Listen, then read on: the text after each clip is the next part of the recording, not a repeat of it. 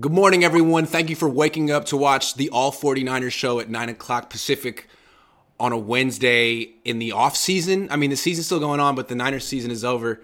Even though they were the best team in the league, hands down. Did you know that they were the best team in the league, hands down, this year? Jose, I'm sorry. I'm, I couldn't make it more than five seconds without being a jerk. Uh, the title of the show is Why the Niners Seem Upset with Jimmy Garoppolo. We're going to start right there because this is a very interesting story.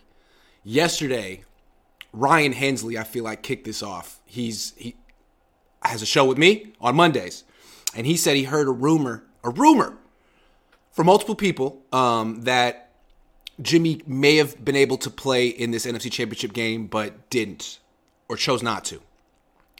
That sort of got other journalists asking questions. And Tim Kawakami reported in The Athletic that apparently the relationship between Lynch and Shanahan and Garoppolo went south like rapidly recently. And that was it. No explanation why. And then Chase Senior, who's on Twitter, if you don't follow him, is at the, the, the Super Bowl right now. Happened to find Jay Glazer, who knows things, put a microphone and a camera in his face, and said, "Hey Jay, there's a buzz around. Uh, there's there's a rumor going around that Jimmy Garoppolo could have played in the NFC Championship game." Jay gets all flustered and he's like, "Well, uh, blah, blah, uh, it's it's not that. I mean, it's they were kind of more hoping the Super Bowl, but in this game they were sort of hoping he could be the emergency third quarterback because he he could have done everything, but he could have done more than whatever Brock Purdy did there in the second half. So that's what we know. And then when asked, "Is Jimmy coming back?" Kyle Shanahan had this death stare on the press conference podium. Was like, "No," which is weird because in the past they're always like, "We just want to say how much we like Jimmy." He's been so great. Chance. He's been so great. He's done everything he's asked for him. Is Jimmy coming back? No. Next question. No chance. So that's what we know. It seems like maybe the Niners were hoping that Jimmy would come back and be like a, a savior hero for them. Um, and he was maybe like, you know what? I'm still hurt. No. uh, does that seem plausible to you as, as a scenario of what could have happened? Uh, yeah, I could because I think.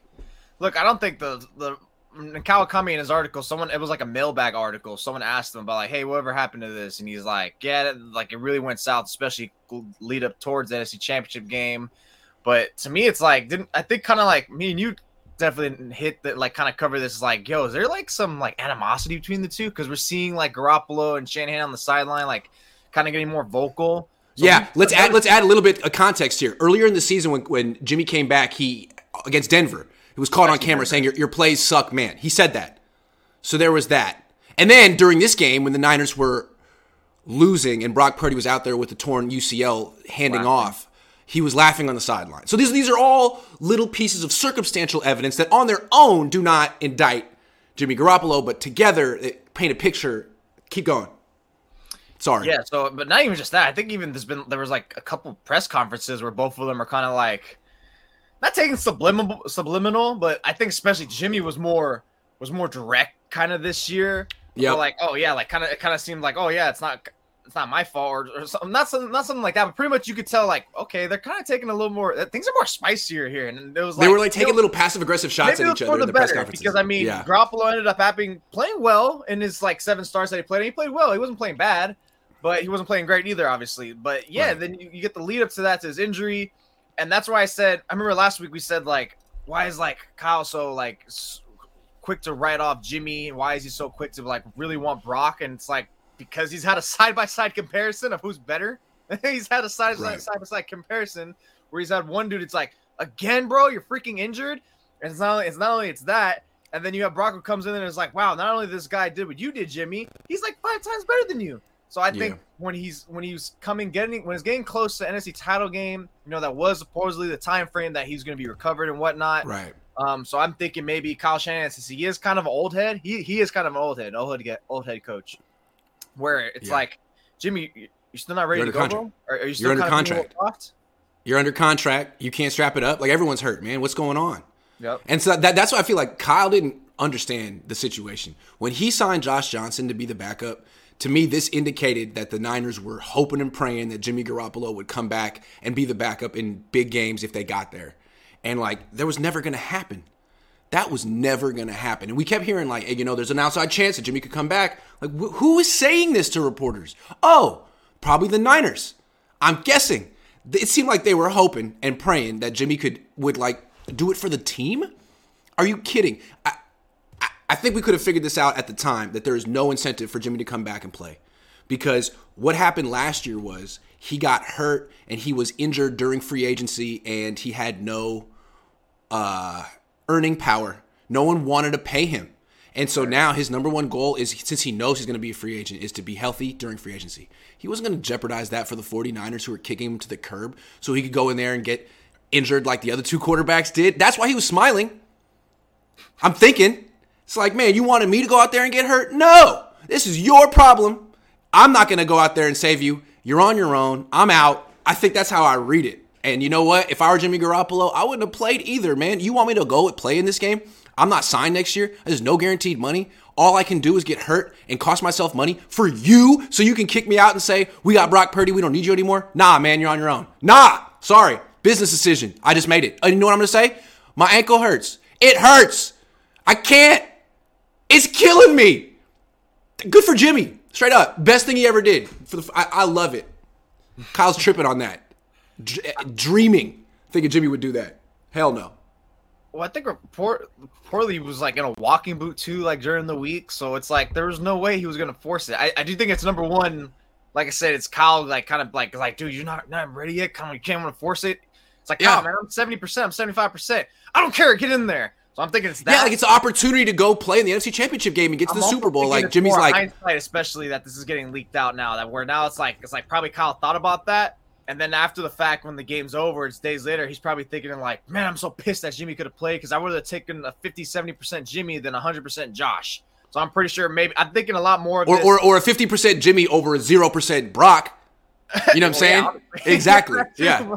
Right. yeah. So I'm thinking, I'm thinking some of it. I, I'm not ruling out that something, some of this is also like hindsight because if I mean, if, if they had won, you know, obviously nothing, no one would have give a damn. But I mean, considering that you had to go through Josh Johnson, who also got injured, and you had to go out with a quarterback who couldn't throw, who literally could not physically throw, and you're having a guy who you know is obviously in Garoppolo, who's not 100, percent but you you think maybe it's possible he can go out there. But look, Shanahan himself set himself up for this because when someone brought up a uh, one reporter brought up like weeks ago, a month ago about Jimmy coming back when like it seemed like things were starting to head towards the right directions. He's talking about like he, he reiterated he's like yeah in like those eight to nine weeks yeah but that's like you know recover like out, like out of the boot that doesn't mean football shape so it's like just because he'll be ready by then like in terms of Right. like maybe health it, there's still like to get out there to test the ankle to actually get back and stuff like that so if Shanahan actually is pissed whether it's the lead up and or after the fact then it's like once again and you set yourself up for this this this is literally did. like what, what do you expect Yeah, again, it, it, it seemed like the Niners maybe were hoping that Jimmy Garoppolo's competitive spirit would, you know, like, hey man, you got an opportunity to suit it up in the Okay. NFC Championship game. How are you going to say no to that? Yeah, show me the contract. Why? I'm not going on the field without guaranteed money next year. But I think the Niners were thinking that he would just he, he couldn't resist the opportunity to get on the field and play. Like I bet he can. I bet he will. And I bet you're deluding yourself. So the Niners had this really embarrassing second half, and now they're blaming it on him for not playing. It's 60%. No, no, no. That was never going to happen. And you never should have expected it to happen. We had these conversations when you signed Josh Johnson and we're floating that Jimmy could come back. It's not going to happen. And with what I think is the biggest travesty of this season is that Josh Johnson had to play at all. Josh Johnson is 37 years old. He had a great career as a backup. he never needed to be put in that situation. There were guys they could have gotten. Baker Mayfield, Cam Newton. And it's like what Kyle decided was I needed a guy who knows my system. Man, you had months, you had a couple months to teach a guy. What did Sean McVay do? He brought in Baker Mayfield, taught him the system in two days, beat the Raiders. It can be done. You get the best player. because they were number You one get- on the waiver claim the Rams Whatever. I'm just saying you get the best player, not the guy who knows your system the best. And there's no way that Josh Johnson was the best quarterback on the street. I'm sure there were other guys who were available who had played in playoff games who had a little bit more juice that could have given the Niners a better chance to win. But no, Kyle went with the guy who knows the system. That's his fault.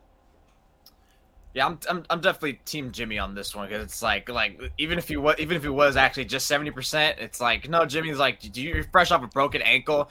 It, it's like don't get mad at the guy who wants to take it safe. The injury prone guy, arguably the most injury prone quarterback in NFL history, should not want to come back early. And plus, even if he was, even if it was hundred percent, I don't think the Niners are winning with Jimmy. You know, I I, I didn't even think they were gonna win against the Cowboys because it was No, he would have got hurt too. He would have got hurt too. It wasn't the quarterback's fault. It was everything else in that game.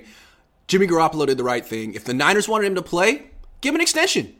I mean, like grapes. Like, bring bring him back. You, you know, looking yeah. which you know it's rightfully so. You're a player, you're kind of pissed. It's like we didn't even get a chance, stuff like that. But I mean, I mean, hey, this is you know this this is this is what it is now, man. No one's gonna feel sorry for you in the future. Yeah, get mad at Kyle for signing Josh Johnson and not being a little more ambitious, dude. It's not about who knows your system. It's about who gives you the best chance to win. And if your disciple, Sean McVay, can get Baker Mayfield ready in two days, you could have got Cam Newton ready in two months. It was two months. When my voice goes up an octave, you know I'm pissed. It was two months! Like that with my face. Sorry. Ray Ban says, remember what Martellus Bennett said, can't win with a at quarterback. See, this is kind of this does kind of give credence, but I'm not again, I'm not blaming Jimmy Garoppolo. Uh, but Kyle, like you should have known he's made business decisions before, according to teammates. You should have seen this one coming. I could have. Jose saw it. Giovanni Estrada says, would it hurt Jimmy's pay in the offseason if they got eliminated under his name or if the soup uh, in the Super Bowl? Um, it would hurt his pay if he got hurt and looked poorly. Yeah, that, that there was a lot more for him to risk than to than to reward, even if they advance. Because either way, you know, it's like I, I I was shorting. Even if he doesn't get hurt, I'm shorting any possibility he's looking close to what he did in those seven games. No, so he comes back, plays bad, loses. That's the last tasting. Does anyone forget how he looked like in the Denver game? What was the excuse? Oh, Rust. Oh, Rust. Rust. He was over there. He's over there practicing in front of me and you, Grant, training camp, ten feet away by himself, and freaking. you expect him to come out there and just play like, oh, here comes Jimmy to save the day? Like, no, like no. We all know he's been an in rhythm guy. Jimmy G's agent would have been negligent if he let Jimmy play. Yeah. So if the Niners really thought he would, like, what, where, what universe are they living in? Like, how do they? How did this surprise them? If this is if this is what happened? Uh, Cabarojo says, What was the thing that came out about Jimmy Garoppolo not playing hurt, injured is different from the Patriots locker room? Doesn't this hurt his free agency stock by re- reiterating the same knock? Um, this is different. If I were if I were the Raiders, if I was already interested, like the Raiders, Josh McDaniel, I'd be like, I'd be like, I would have texted him the week before, like, don't you dare play in this freaking game. Yeah. Don't you dare play. I, am going to sign you. You're going to be my starter next year. You just got to not play and get hurt in this game. Is that deal? Yes. That's what I'll say. I'm sorry kid. Hey, do you think Jimmy goes to the Raiders next year? Real quick. Sorry, my stuff keeps bouncing. honestly, if I'm the Raiders, I'm looking at Jacoby Brissett instead. Ha! That's actually fair, man. That's pretty Jacoby fair. Brissett, Jarrett Stidham, rookie quarterback. It's gonna be Jimmy though. I that would be a fat downgrade. As much as I like to slander Derek Carr, I'd be a fat downgrade. It's just because he, he never gets hurt. He's always hurt. You can go from a guy who's never hurt to a guy who's always hurt. Like, come on. How's that gonna fit with Davante Adams? Imagine that. I bet you a bottle terrible. of tequila. I bet you a bottle of tequila that he's going to the Raiders. No, because I actually could see that, and that's good. That's literally part of. That's one of the five teams I see him. All right, I'll enough, bet you something enough. else when we get to our Super Bowl predictions. Right, though. Fair enough. Fair enough. Uh, Boys Ad Agency says, "I think Jimmy Garoppolo is smirking because Kyle is getting exposed about not protecting quarterbacks. I wonder if Jimmy Garoppolo is rubbing off on Trey Lance. Surprised on Lynch comments.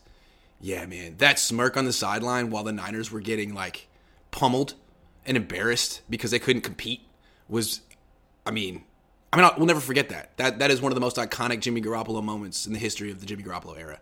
I think. At first, I was like, you know, he's just smiling. Who cares? And it's like, dude, he's done this before. But you know, when it's that wasn't a regular season game before. This is like, no. as someone who's form, anyone who's been like an athlete in any team sports, like you're losing, especially in a high stakes game like that. Your season's on the line. You see a team. I remember all teammates. You see anyone smiling or laughing or just cheering teammates used to go up to me and like, "Shut the like, dude, yeah. just get in their face and get pissed." Yeah. yeah. And it's like it's that kind of culture. And he wasn't just even, smiling; he was grinning. I'm pretty sure he was laughing. He was, like, like yeah, he he he was there was glee in that smile. I don't know. Anyway, Jimmy Garoppolo, I got no problem with you. Good luck on the Raiders next year, wherever you go. Um, Houston. Nice. It's going to be really interesting the breakup between him and Kyle because you know they're both rooting against each other so hard. They're both saying, "Man, you were nothing without me." So we shall see who is right about that.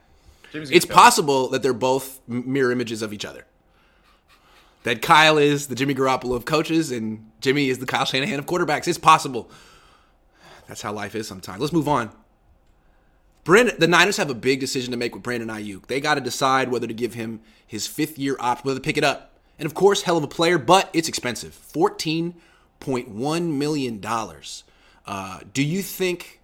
Not is he worth it? I think he probably is. worth or, but will the Niners shell out the money for him? What do you think?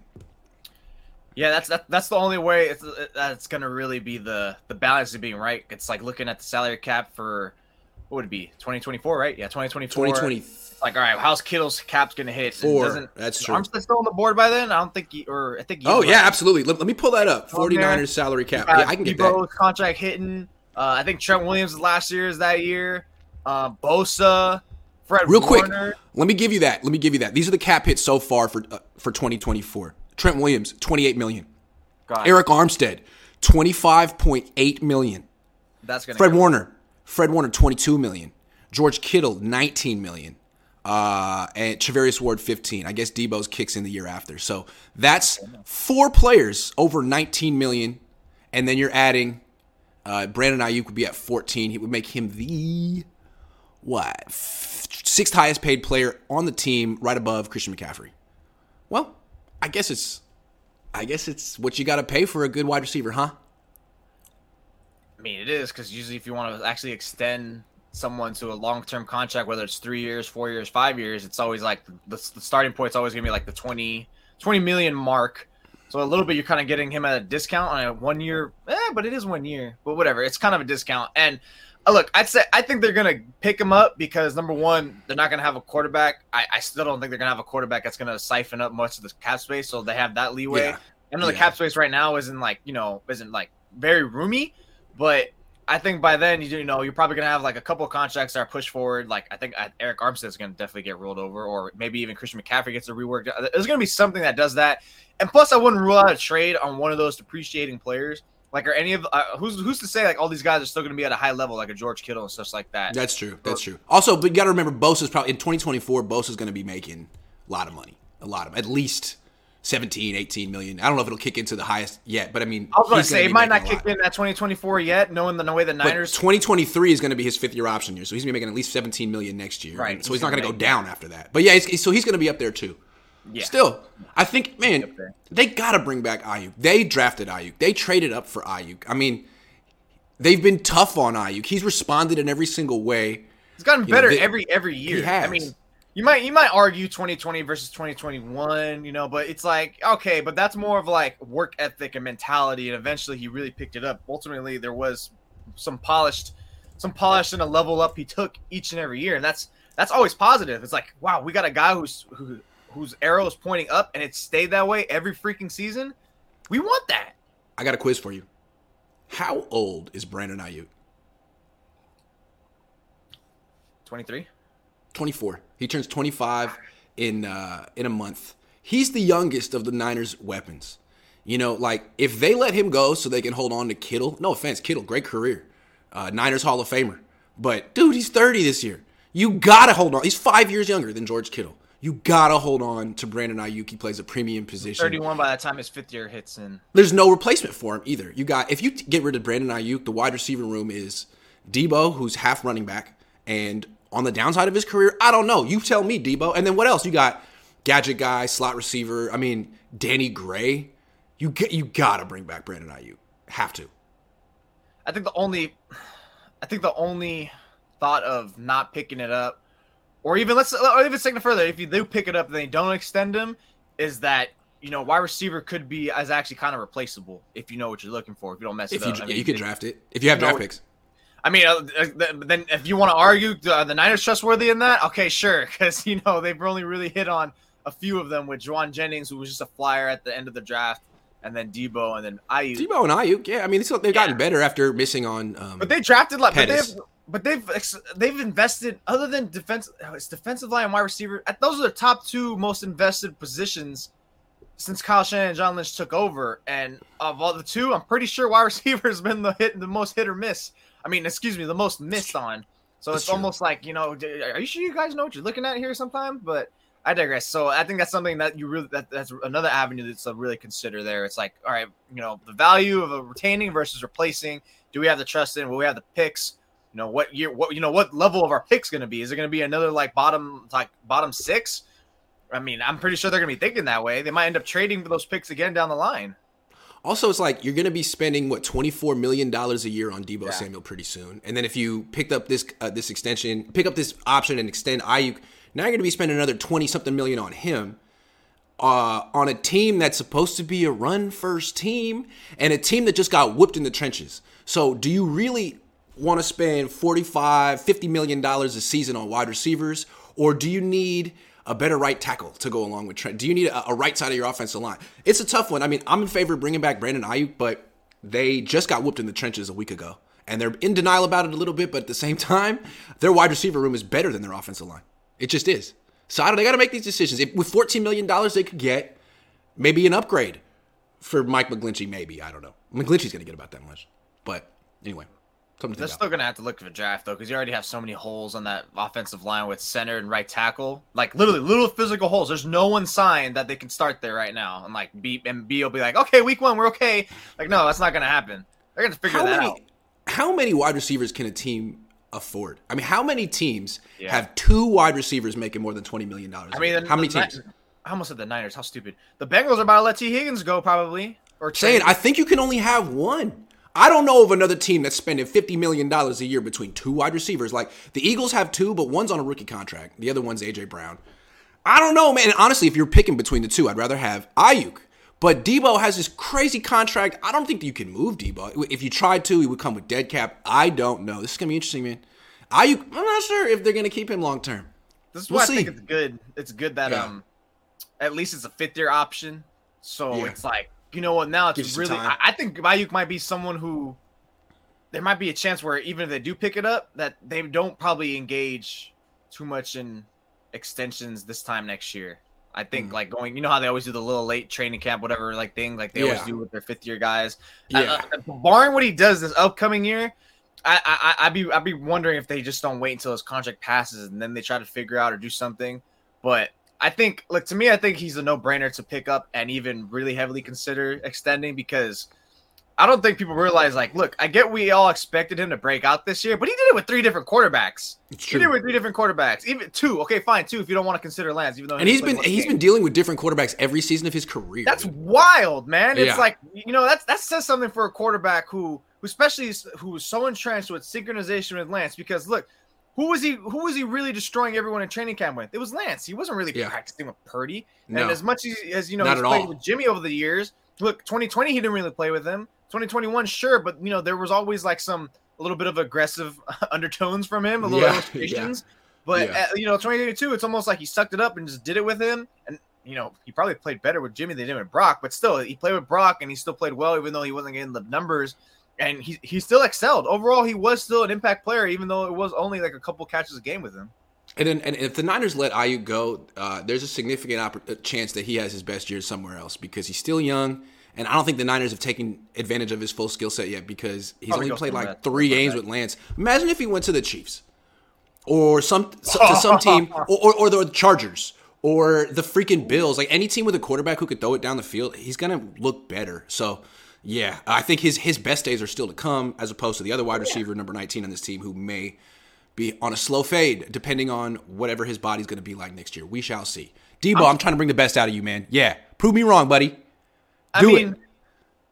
I don't think, uh, dude. I was really thinking about Deebo Samuel too. Like all week, I'm like, it really wasn't a good season. What did he do? I was trying to think of like like the actual highlights, not just games. 'cause I- Highlights, right? Okay, Rams. We know he had that one Rams. play, and then probably other couple. The Seahawks game, the first, the 52 yard run against the Seahawks, week two, right? so Seahawks, early in the season. Was, that one was sweet as hell. Uh huh. Um, okay, he had the play against the uh, the Seahawks in the playoffs, right, where he caught the ball and he turned up field and scored a touchdown. right, or was okay, that, was that Kittle? No, that was Deebo. playoff, right? That's three. It's three.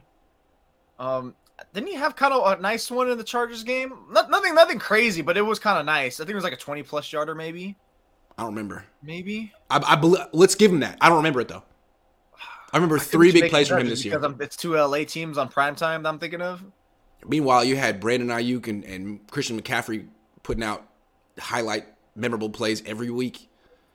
He just, I really want to know how many catches he actually had that were like air yard throws past five or eight yards. That's a great What call. All of a sudden, his route tree was like, I bet you. I, I'd be willing to bet you, over under 15 catches. He had over eight yards. Eight I'd like yards to know. Yeah, can someone find that out for us? Because I don't want to. I don't want to do research. I would say it's I'm 12 or 13.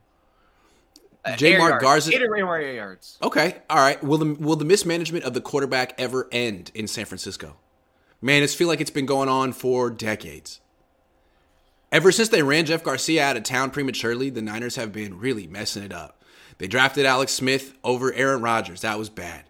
Uh, they gave Colin Kaepernick a ton of money too fast. He didn't really come through. They gave Jimmy Garoppolo a ton of money too fast. He didn't really come through. Every quarterback gets hurt. Meanwhile, DeMeco's going to go to Houston. He gets the same kind of treatment that Kyle got. Blank slate, six-year contract, uh, build a team in your vision. He's probably going to take Bryce Young. He's not going to mess it up and miss the quarterback. I don't think they And- are. you don't don't think think so? they are because I watched the presser and he said, and they asked him about that, and he's like, "Yeah, that's great and all, but honestly, like," and he mentioned, he mentioned coming from San Francisco, it's proven you don't need like those elite guys, or he said something about like maybe not in those terms, but pretty much like we don't need, we rather just build the foundation first and bring a veteran guy here just to manage to win. So I'm thinking that's all I was like, are you guys going for after Jimmy? Because you going to sign Brian Hoyer? Yeah, That's why he wants slow Slowik and all these guys. So he's like, I want to, I want. He pretty much wants the same Shanahan offense while he keeps his, while he does his own thing on defense. He's like, he wants, he wants an offense that can run the ball at the quarterback who's fine. If he doesn't draft Bryce Young, I don't think they're gonna Oh draft Bryce Young. Which All right. crazy. all right, buddy. You, hey, good luck with that. Because I mean, Just again, jumping off that. Just all you got to do is get the quarterback right. If you get the quarterback right, you're good. Look at Robert Saleh, man. He's built a hell of a team on the Jets, but they have they're nowhere at quarterback, and so you're thinking, man, is this his last year there? Is he gonna make it through this year? Because like, unless I mean, I mean, it's all about Zach Wilson at this point, unless unless he gets Aaron Rodgers or something. So That's why I brought Hackett. It was pretty much just the bait and the bait and switch with the freaking. They're over there fishing. They, they Oh put they put him on the end of the uh, end of the fish hooks. So DeMeco, like, DeMeco's gonna sign Jimmy, and he's gonna he's gonna win 11 games this year with Jimmy, and, and Kyle's gonna win six, and Jimmy and DeMeco are just gonna be like, ha ha ha ha. Yeah, I gotta go back to that that press conference see exactly what he said. But he pretty much was like, "Hey, don't expect us to totally, you know, draft a quarterback." And it almost sounded like trading down was like appealing too, like trading down, going for a veteran and stuff like that. So I mean, Okay. All right, DeMeco. Good luck. I hope that works. Uh, hey, interesting strategy. Let's see how that plays out. Just sign Brian Hoyer. Uh, ha, Joey Mellon says I'm pissed. I'm pissed. Royally pissed. Royally. How do they write off quarterback injuries to coincidence when half the team was injured beginning of the season and all of 2020? Royally pissed. Jo- Joey Mellon. I don't understand that either. Their whole attitude with injuries is sometimes it's a coincidence, sometimes it's the player's fault. It's never their fault. I That's what I said last week. It was like it was like, look, if this all happened in just one year, this was isolated incident for this season, I would I think we would all chalk it up to bad luck. But it's been happening for five years now. For five years. Yeah. years. Five years. Five years. Five years. Five. Wait, Five royally- years. I always used to think when people said royally pissed, it was like a weird way to say really pissed. Is it actually royally? How does anyone Royally. know what royal pissed means? No one's royal here. No Didn't you used to watch uh, Key and Peele, the Black Republican that. convention, where they would got, like I'm it. I can- I'm royally pissed. It's like something that very few people actually say royally. It's it's But I've been hearing that all my life. And it's like, conservative is thing to say. I'm royally pissed. pissed royally pissed? Does that mean like you have like a crown on your head and you want to like hit your scepter down or something? I'm like, It's just something a dad would say. I'm royally pissed. It's something that someone who like tucks their t-shirt into their jeans would say. You know what I'm saying? That no, it's someone who tucks their shirt into their underwear and would say, Josh Wyatt says this offseason is dystopic. The JH money is spent. The quarterback situation is worse than ever. Who's JH? "Who's?" I was gonna say, "Who's JH?" Jim Harbaugh? Maybe The quarterback maybe- situation is worse than ever, and they won't be adding anyone in their O line or secondary. I See, think you might that's have. what might- I think you might have mistyped and said JG because since H's right next to G. possible. Um, I'm thinking that they let McGlinchey go and replace him with McKivitz. They let Moseley go and replace him with Lenoir and be like, you know what, these guys are just as good for just as for a lot cheaper, and maybe, but that's a little scary that they could be downgrading at two positions. I think Moseley's coming back because I mean, who- who's really gonna offer him that much? Man, I think I saw someone tweet saying like Spotrac has this guy at like 14 million. I'm like, whoa, I'm off a torn ACL. Okay, I know, I know, I know, but he's really good and he's a corner. He was, but then again, that was only three games. And he, that, even though it was the best true. three to four games of his like career, as much as he's and speaking of a guy at trajectory like Brandon Aiyuk, that guy's been better every year. But yeah, it's like off the torn ACL. Like, come on, man, who's gonna? Only takes one. give him that. Only takes one. It could be the Houston Texans. Yeah, Could be. yeah. Opposite We'll of see. Derek Stingley. Jason Lutt says, "Do you see any surprise trades to clear cap space?" No, How many? I, I, you'd have to look really. A lot of times, if you look at, at can they trade Arik Armstead right now? If they traded him before June one, it would just they wouldn't create any cap space. It would just be a bunch of dead cap. It's not easy. Yeah, and if you do it post June one, then it's you get dead cap spread out over two years, and it's like affects. It's not easy. So people are like, oh, it's okay. Arik Armstead's making twenty four million this year. You could just uh, extend him and restructure. You want to extend Arik Armstead at thirty years old? Are you sure? Coming off nine n- nine games, zero sacks. they end up like Saints. How they are. Yeah, now. you can't. There's not a. You got to be selective with who you give a ton of money to. Plus, I think he already has like a couple dead years at the end of his uh this thing anyway. Yeah. Doesn't it go all the way to like Vo- 26 or something? And so, uh, meant Jimmy Garoppolo cap space we were expecting to roll over. Yes, yes, I it, yeah. That being said, at least the Niners are only only have to worry about um, the Eagles, who I think are going to get worse too. I don't really see anyone else in the NFC emerging. Yeah, because Hurts is probably is going to be due, right? J. Mark Garza says, I'm afraid past contract extension mistakes, Armstead, Deebo, etc., cause uh, Niners to let Aiyuk go. No money left. Scary. Scary. Scary. Jimmy Ward's contract coming off too is going to look better. That's true. He Tavares says, back. looks like Lance is out of the boot. Also, will you try to get interview with Kyle Lynch or Lance during the offseason? Sure. I'm sure Kyle will love to interview with you. Sure. Voice ad agency says Purdy getting Tommy John is best uh, scenario for Kyle. Purdy's out for a year, and you're forced to see what Trey Lance has. Purdy coming back splits the locker room. Um, I don't know how much support Trey Lance has locker room right now. Unfortunately for him, I think a lot. I was about to say, I, whether he comes back or not, he could be out for the year. It's still going to be a split locker room because if you, Trey Lance does have a bad stretch, which is going to happen inevitably, there's all you're going to hear is a bunch of little rumors, just like you know what, we should have get on for someone. It's like, oh, here we go again, dude. Rather than just like you know trying to do your best to salvage the situation, you're over here turning like a little like you know, like a little brat. also if Purdy misses the year, does Kyle tank?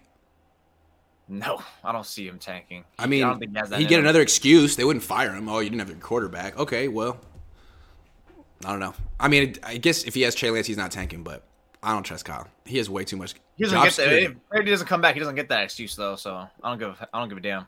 Sure. Pagny says if you watch the footage of Jimmy smiling, Trey said something to him. Trey probably said you made the right decision not playing. Jimmy was healthy. Yeah, Hey, yeah. man. Trey was saying something to him. I think. You know, maybe maybe Trey and Jimmy both. Maybe, maybe the longer you stay in that organization, the more you get salty towards Kyle Shanahan and and, and the front office. I don't know. Maybe Brock Purdy's over there, right there with Jimmy and, and Trey right now, being like, "Man, I see what you guys mean. This is crap.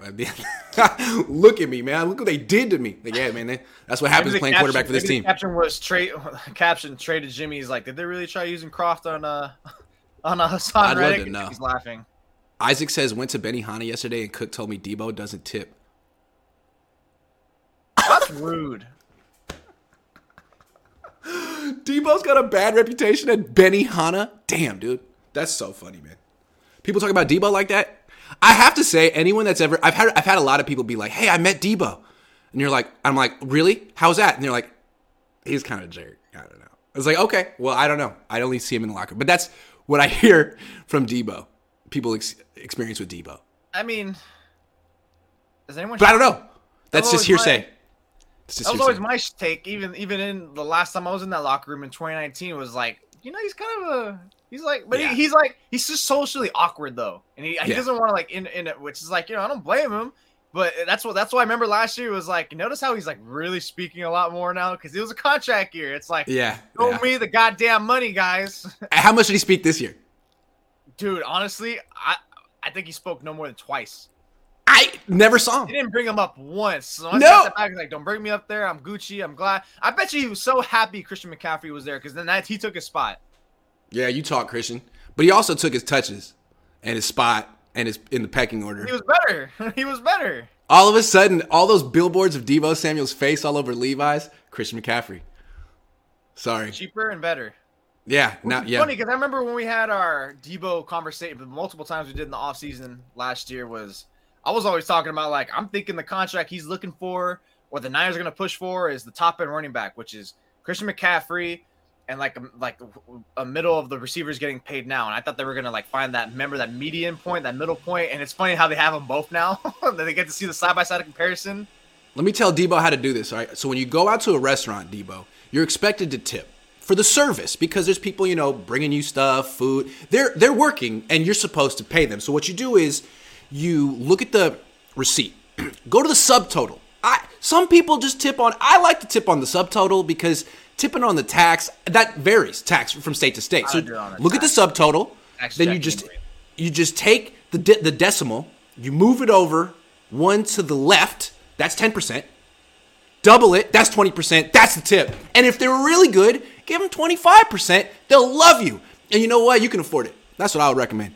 You could even tup- tip on the on the total, not the subtotal, because you're so rich. They would appreciate it, and they'll say, "Hey, Deebo, that's a guy's swell. He's a swell guy." That's what they'll say about you. But that's not what they're saying now. It's also janky that restaurants across the state and country. I don't know about the country. Actually, yeah, state and country. Like they use like the restaurant. They use tips to help fit, fill in their employees' wages instead of just actually, you know, paying them a competent wage. So shady. Dude. Yeah. You know what gets me sometimes? You go to different states, um, and they'll be like, tip is included, but you can give an additional tip. So sometimes I'm starting to give it 20%, but they've already got the 20%, and I'm like, whoa!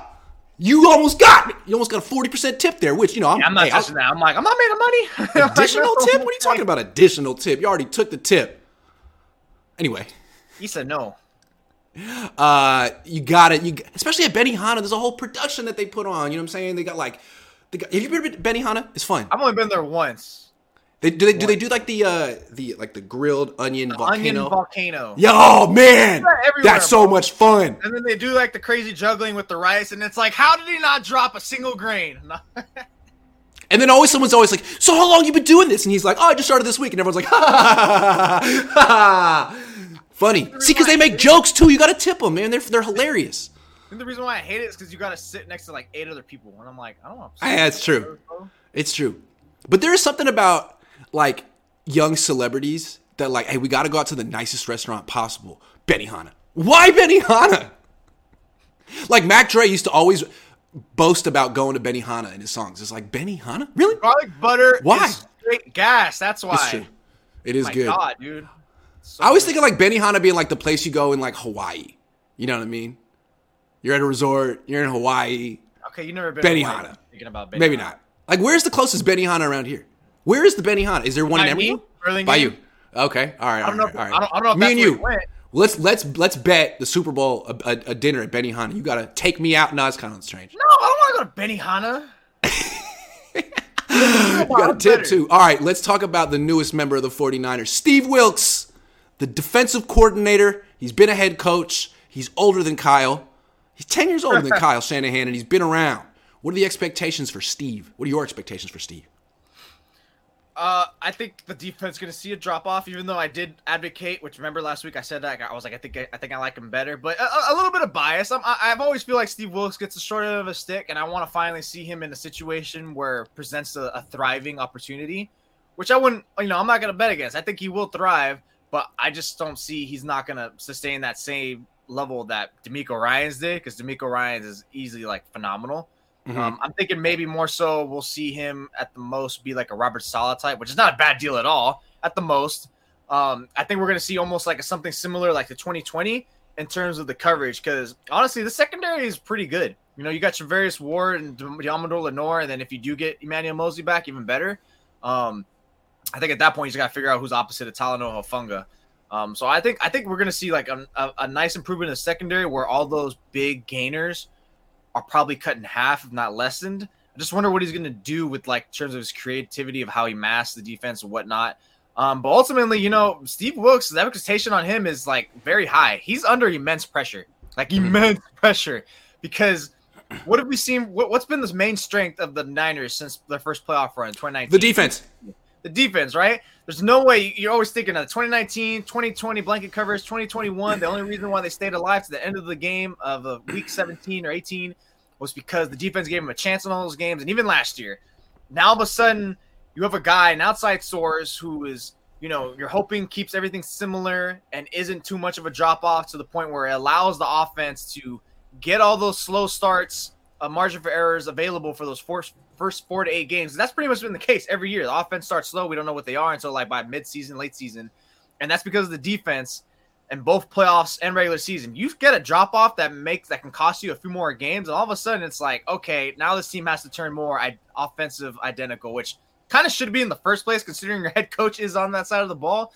But mm-hmm. I think that's where the total immense pressure falls on him. And if they see a drop off and it comes to the point where like they're not even a top ten defense, I can already see the pitchforks coming for him and like getting yelled at for his job.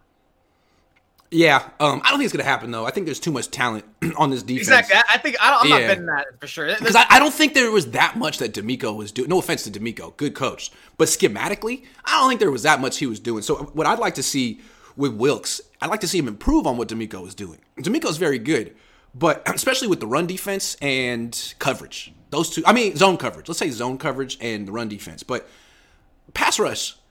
Like the Niners pass rush is mediocre and maybe that's personnel, but if you don't have, it is. But if you don't have like the, the great four man pass rush that Saleh had a few years ago, or that the Eagles have now, I'd like to see some schematic pressures that you that you can bring to the table. Saleh did that without Bosa for a season. I'd like to see Wilkes generate some pressure of his own because there'd be games where DeMeco wasn't getting pressure with with four, and he would just kind of accept it. And he'd have a couple blitzes with Talanoa, but I'd like to see some more creativity there. And also, I'd like to see him stop giving up the big explosive plays. Like that was the one thing with DeMeco. stop. You, you, the, the, pass rush is too good. Why are you giving up these throws over the top? I'd like to see Steve Wilks uh, change that. And then the last thing I'd like to see with Wilks is that as a as a just as a leader, dude, you've been a head coach on multiple teams. You're older than Kyle. When he does his crazy stuff that he does, where he tries to you know call a seven step drop and block Haason Reddick with freaking his backup tight end, can you be the one who steps up in the meeting that week and says, Kyle, no, no. If I were the coach on the other team, I'd be begging you to do this. I, the, I am the coordinator of common sense, and I say no, Kyle, because I don't think there's one person on this team that has the confidence to say no to Kyle. Steve, will you do it, please? Please. They need you to do it. They're dying for you. Kyle wants you to do it deep down inside. Even if he gets mad, he wants you to do it. He wants you to do it. Do it. I'm, I'm sure the the outside guy is going to say something. Can you imagine how many times Anthony Lynn actually said something to him? I mean, it's like two of them. Yeah, he's a head coach too, man. Put him in I check, Mike Anthony. Daniel barely said anything. Oh, you know, Mike McDaniel, I'd give. I think probably said more. Um, but it's like there's no way in hell you're Anthony Lynn and Steve Wilks. You're going to say anything of that. So I mean, that's your boss. yeah, that's your yeah, boss. Yeah, you, you yeah. know, I don't think he's going to be. He's not going to listen to Jack. So at least on the defense, you know you're Wilks. You, de- I think, I think the one thing is especially about him is you have to be open minded and willing to listen and adjust, especially. Yes. Which I would assume is part of the reason why he's got that job and not Vic Fangio, where Fangio probably was like, "I'm gonna run it this way. I want to do it this way." And maybe it would even came at the cost of using a as a position coach like Kris Kocurek, which was like, "Where "Where is this coming from? Like, what? He's on the way out? Like, what? What? Is it because of Fangio?" So I'm pretty sure like knowing him, it's like, ah, Fangio wants to change all this stuff, and it's like as great as the defensive coach he is, it's like it's too much moving pieces, which is like, all right, right. Well, that's why I think I already ruled him out before, like days before. Like last week, I thought he was pretty much done even before that report. Um, well, again, like Wilks, it's not gonna be too much. They kept everyone in place, so I think that's gonna be a Kocurek deal with like how he wants to deal with the stunts, and then I think it's gonna be a lot of like whisper in the Wilks ear of trying to help him. So since he has all these coaches already, has all that talent, so I think, yeah, I think it, would take a lot for him to fail. Like he would either have to be deliberately sabotaging or just completely out of his mind. Which I, I, you know, I'd be hard pressed to say he would be. I know his resume doesn't really look great, but I mean, if, if someone wants to bring up his past, it's like, uh, come on, dude. You're gonna compare this the Cleveland Browns in 2019, which he did have a top 10 pass defense in terms of yards. You're gonna compare the Panthers and all like that, the Missouri defense, whatever. It's, it's not even comparable. Like it's not. It's really not.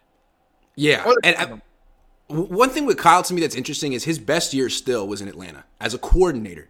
And what's interesting about the setup they had in Atlanta was the head coach was not his dad or a family friend in Gary Kubiak. It was Dan Quinn, who is a defensive coach. And I feel like there probably was some checks and balances there, at least for a time, where Kyle could say, This is what I want to do this week. And Dan would be like, I like this, I like this, I like this. This is insane, Kyle.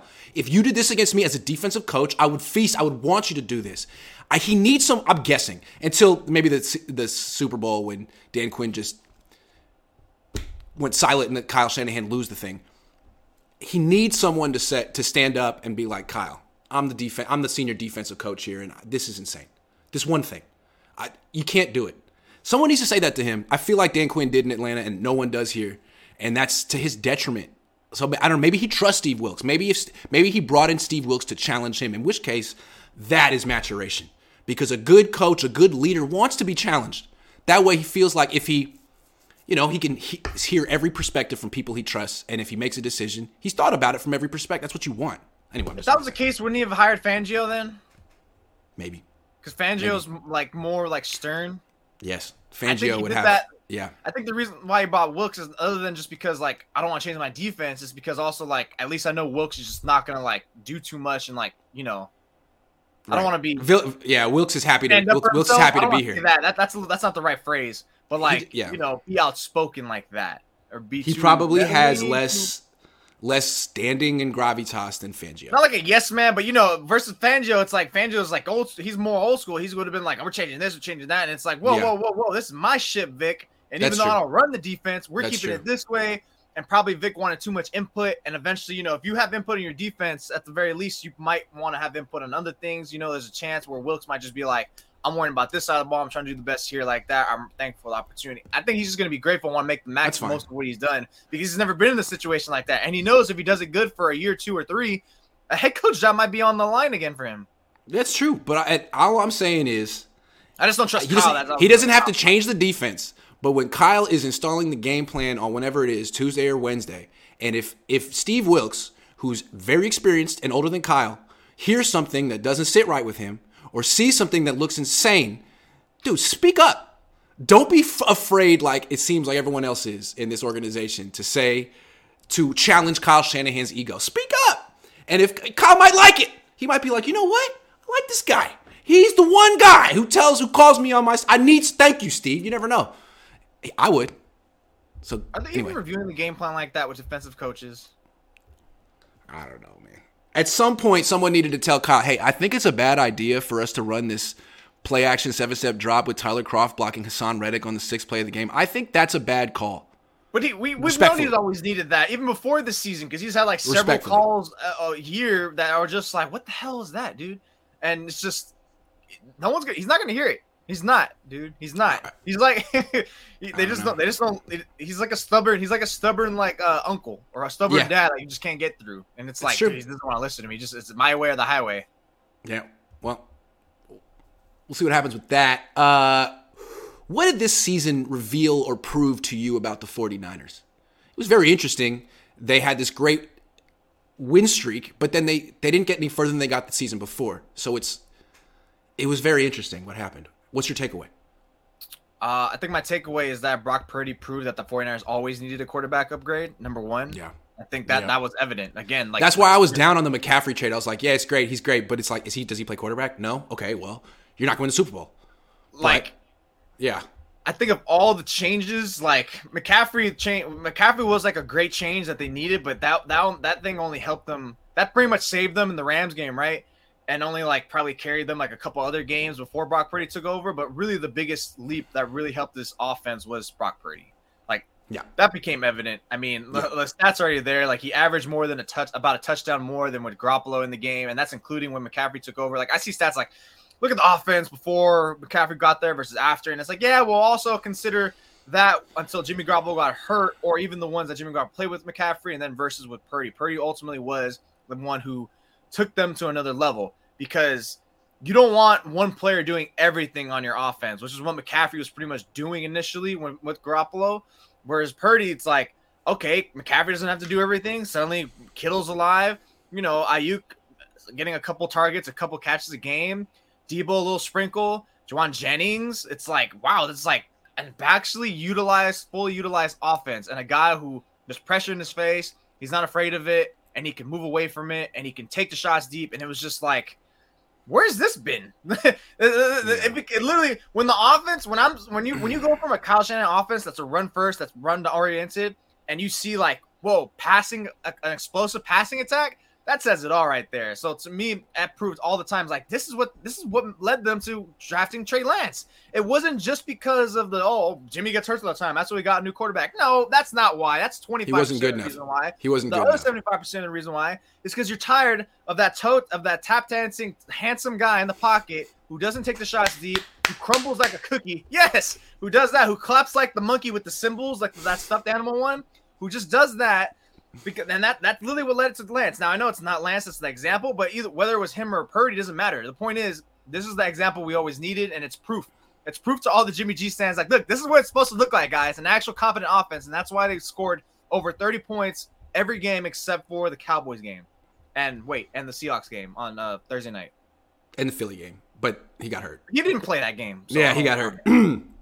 that's a good call. I mean, Brock Purdy really uh, that was illuminating what he showed. Also on defense, I think just in general, we we thought the Niners had like the best D line in the league. People were talking it was like the best the best D line they've ever had. Like, nah, is I mean Bosa's great, um, but he has very little help. Armstead missed most of the season. Kinlaw's been hurt for two years. Ebukam was hurt all year. Omenihu's decent. Uh, they need to. I mean, you compare their D line to Phillies, it's like oh, not even not, not even close. So yeah, it's great that you have Nick Bosa, but that's just a, you're not done on the D line. Good good run defense, but the pass rush just fell apart, and it just seemed like when you the Niners still t- still tell themselves that they're the best team in the league, but not in the trenches, not even close, man. Philly just right there punked you, and I think the Niners need to um, make some serious strides there to, to back up what they say about themselves that they're the best team in the league. This is why this is why uh, I like that ESPN pa- team pass rush w- win rate. This is why I think it actually comes true. It's like the Niners weren't top ten in that. The Eagles mm-hmm. and the Cowboys were tied at number one, and it right. showed. Right, it showed in that in that game where it was like rough, and it definitely showed when Brock Purdy got hurt and Josh Johnson was running for his freaking life and everything. Yeah, I mean. And even if you don't want to believe in that, I mean, it doesn't take a genius to figure out Micah Parsons, Demarcus. Oh my God, like in the interior, yeah. And then you, the Eagles, you can you can literally list every player on the Eagles defensive line, and everyone has been a Pro Bowl and All Pro at one point in life. That's insanity. Crazy. That's, That's crazy. crazy.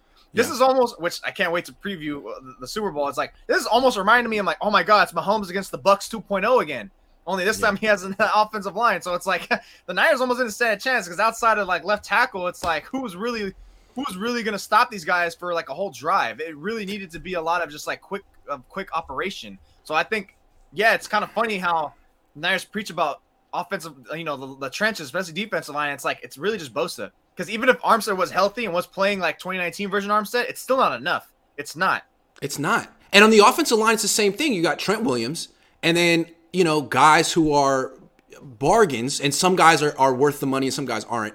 Uh, but it's like I, I don't like that philosophy. Just have the highest paid DN, the highest paid left tackle, and then just fill in the rest. Like those are units. I, I, I like the Philly approach where you have a bunch of A A minus players and not just one A plus and a bunch of C minus players. So I mean, this is a, this is a a architectural decision the Niners have to make with their roster, and they're going to give all the money to Nick Bosa. They are, I get it, but this is it's this pro, this problem is only going to become worse unless you start hitting on a bunch of draft picks and you don't even have draft picks.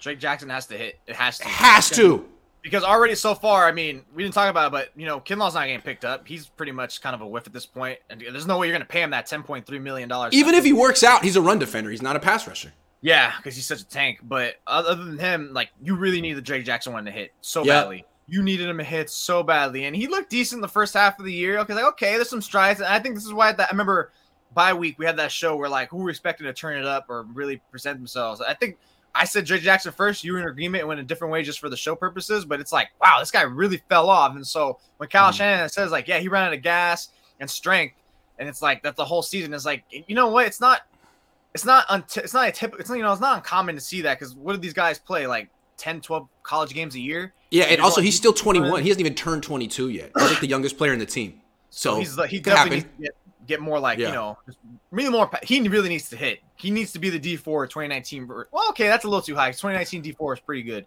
Um but if you can get close to that that'll do that'll automatically do enough wonders and then you probably still want to add someone free agency or draft or draft some I, I wonder if all this time like the niners have really depreciated in defensive line strength is because they're kind of taking not for granted Kris Kocurek, but they're kind of using him too much or trying to like just trying to, oh, we got Kris Kocurek, we're Gucci. You know, that's why Arden Key walked because of the, the, the, work he did in 2020 and then last year with Arden Key and all these players because, you know, their platoon system last year was tremendous.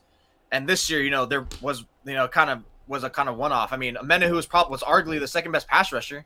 After that, who else? The way I look at Drake Jackson is that he's going to be used the way Omenihu was used. 275 pound defensive end who probably rushes from the interior on third down.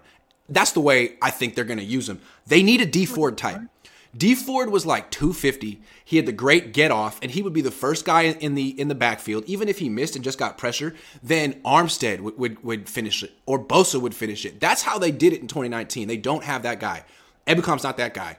If they just could get a guy with a good get off who wait, who's a speed edge rusher, that's not Drake Jackson. A, a, a someone who's more explosive than than Bosa, smaller than Bosa. We were thinking that would be Kemoko Turay. No, no, no, no, no. Could you get that guy? That would really help. I don't know. Yeah, I don't know. it was going to be Kamoko, wasn't it? I remember because yeah. he did have like those Guess. flashes. It was like, oh, let's see how he's going to do, especially under Kocurek and you Good know athlete, all that talent, and he never even yeah. got to shine. Which is like, damn, if he didn't get to shine, that means Kocurek was like out on him then. Because if, you could get the Dee Ford type, it would make Drake Jackson better. It would make Nick Bosa and Armstead better. I think if there's one coach who like if there's like oh this guy didn't make it at any position or any offside of the ball, it's like if the defensive line doesn't make it, it's like I trust Kocurek more than like someone like a Kyle Shanahan.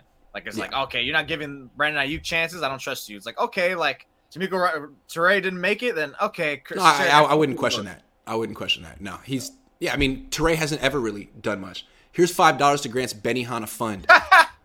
that I'll put it on the tip. Thanks. garlic butter.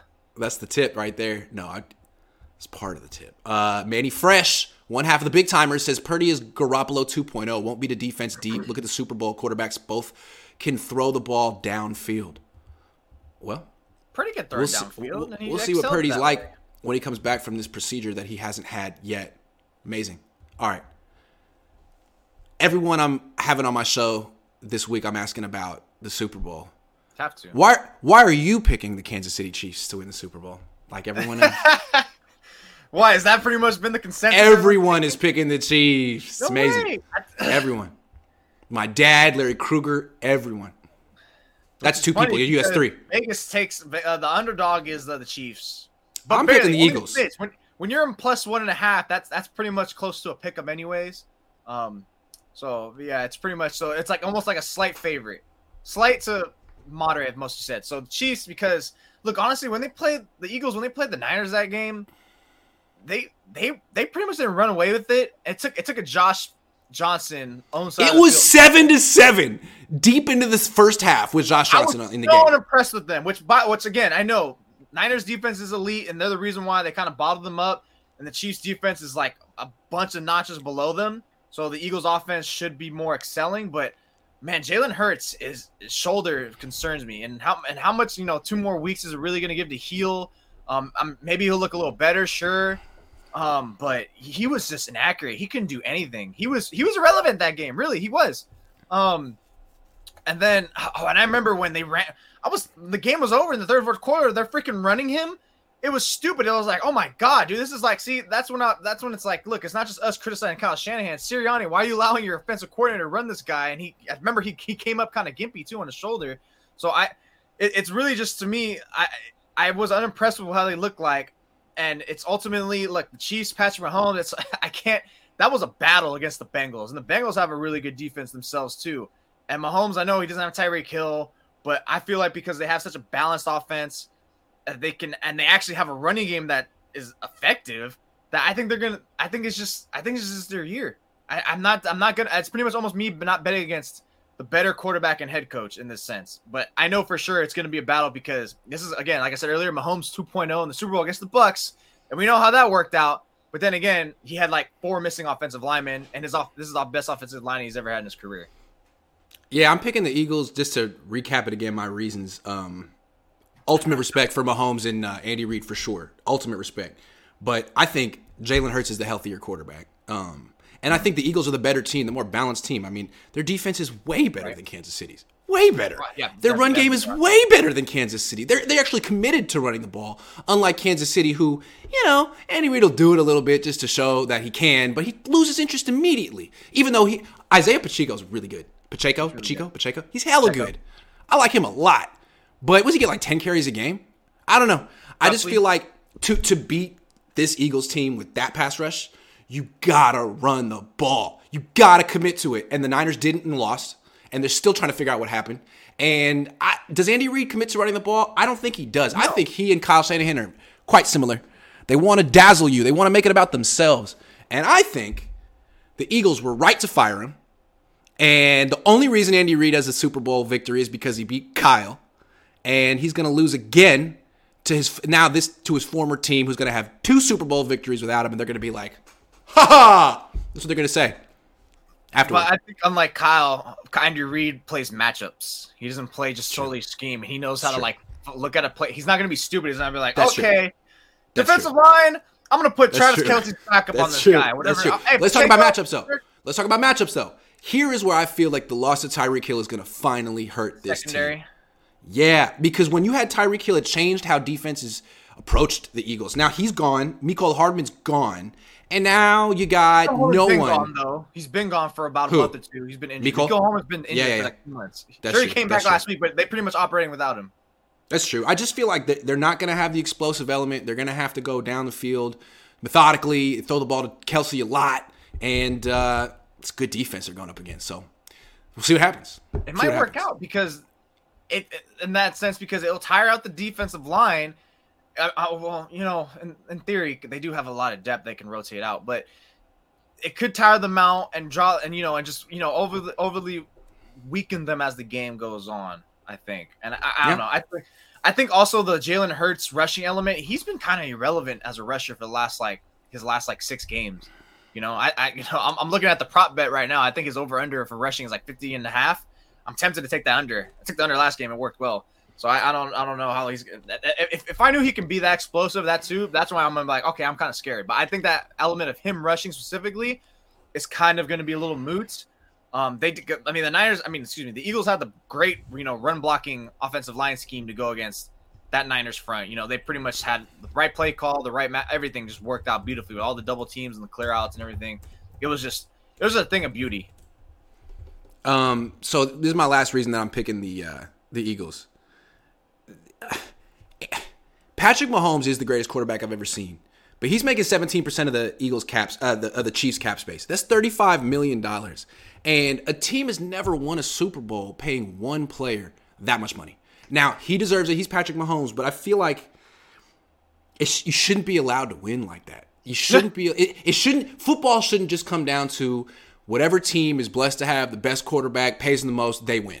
Like it should be more complicated than that. And Philly has not as good of a quarterback as Patrick Mahomes, but an MVP candidate who's making a million dollars a year. He's making $34 million less than Patrick Mahomes this year. And the Eagles have done a great job at maximizing their cap space and putting together a great team. I feel like the football got, like, that's how you do it.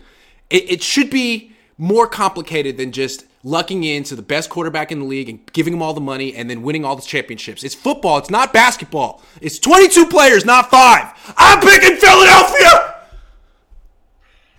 I, I I'm looking forward to watching Chris Jones and the rest of that offensive line go up against that Eagles offensive line because I think Chris Jones is going to be better than what the the Eagles saw last week, and I think he's going to be enough to make he's going to be good enough to make like at least five impactful, worthy plays, and one of them might be game changing. I don't know. I think I think Jalen Hurts is gonna his stat line is gonna be like a 220 yard, 250 yard game for like 23 of 40, 23 of 38 for like a tug and a touchdown, a tug and a pick.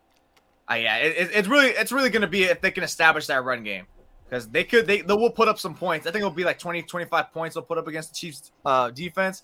I just think like the Chiefs are gonna edge them by like a field goal or so. Like I guess what I'm trying to say though is that the, the Eagles are 34 million dollars better than the Chiefs. Their right, their roster is yeah. There's no debate. Anyone who their roster like, is way better than the Chiefs, and it's because of this. And it's like okay, well the, the Chiefs have the best quarterback in the league. Yeah, but Jalen Hurts is no slouch. It's not like he's Jimmy Garoppolo or anything. Like in 2019, I picked the Chiefs. Eh, the Niners had the better team. They had the better defense, a better run game. But I'm like, yeah, but the difference between Jimmy Garoppolo and and Patrick Mahomes, who was cheaper than Jimmy Garoppolo back then on his rookie deal, was it was everything. Now the difference between Patrick Mahomes and Jalen Hurts isn't that big, and the difference between their pay is, and the difference between their teams is. So, hey, if, if Patrick Mahomes wins this, to me, that's super freaking impressive. He's the underdog. His team isn't as good. He's on one leg. If he beats the Eagles, dude, that is more impressive than him beating the freaking Niners. Like, that is oh, yeah. all time. All time. accomplishment, in my opinion. But Niner fans don't want to see it because the Niner fans are still in this mode of trying to convince themselves that the Eagles aren't that good. No, they are. They're that good. And there's no shame in losing to them. It's the shame in how you lost to them, but there's no shame in losing to the Philadelphia Eagles this year, in my opinion. It's disappointing how they lost. It is disappointing how they lost, but not that they lost. No, but because they probably would have lost anyways. But no, yeah, all my cousins are like saying like "F Philly," I don't want to see Philly win. I'm like, wait, I thought you guys hated the Chiefs after all those years. Yeah, but like after that, I want the Chiefs to win, or just like I just don't want to see them win. I'm just like, damn. That's But if they win, doesn't that mean that your loss more to the becomes more Eagles- validated. Yeah, it's like you More lost to the. Super Bowl champions, you know, like not not some fraudulent team that got smacked. If the Niners played the Chiefs in the Super Bowl, who's winning? Dude, the Chiefs. Oh, now all of a sudden, The Chiefs. The Niners were like the third best team in the league this year, just like last year. Okay? They need to get over the hump. They keep telling themselves that they're the best team. In, they keep saying, we're the best team. No, you're not. You're like the third best team in the league, and you're close. And you, you could have gotten over the hump the, any of the last four years, but you keep telling yourself you don't need, there is no hump. The hump doesn't exist. No, there is a hump. There's a hump. Wednesday, dude. It's Hump Day.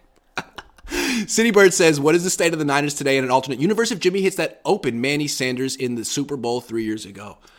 Ever. He I don't ever- can't. I don't ever view that as the play of the game. There was plays of the game that They really still would have lost. That game. They still would have lost. They still would have lost. They would have lost 31-27 instead of 31-20 is what would have happened. Manny Fresh says Andy has a point to prove to the Eagles. 40-21. Eagles don't have a point to prove to Andy? They both have a point to prove. I don't see it being that much of a lopsided victory on either side of the ball.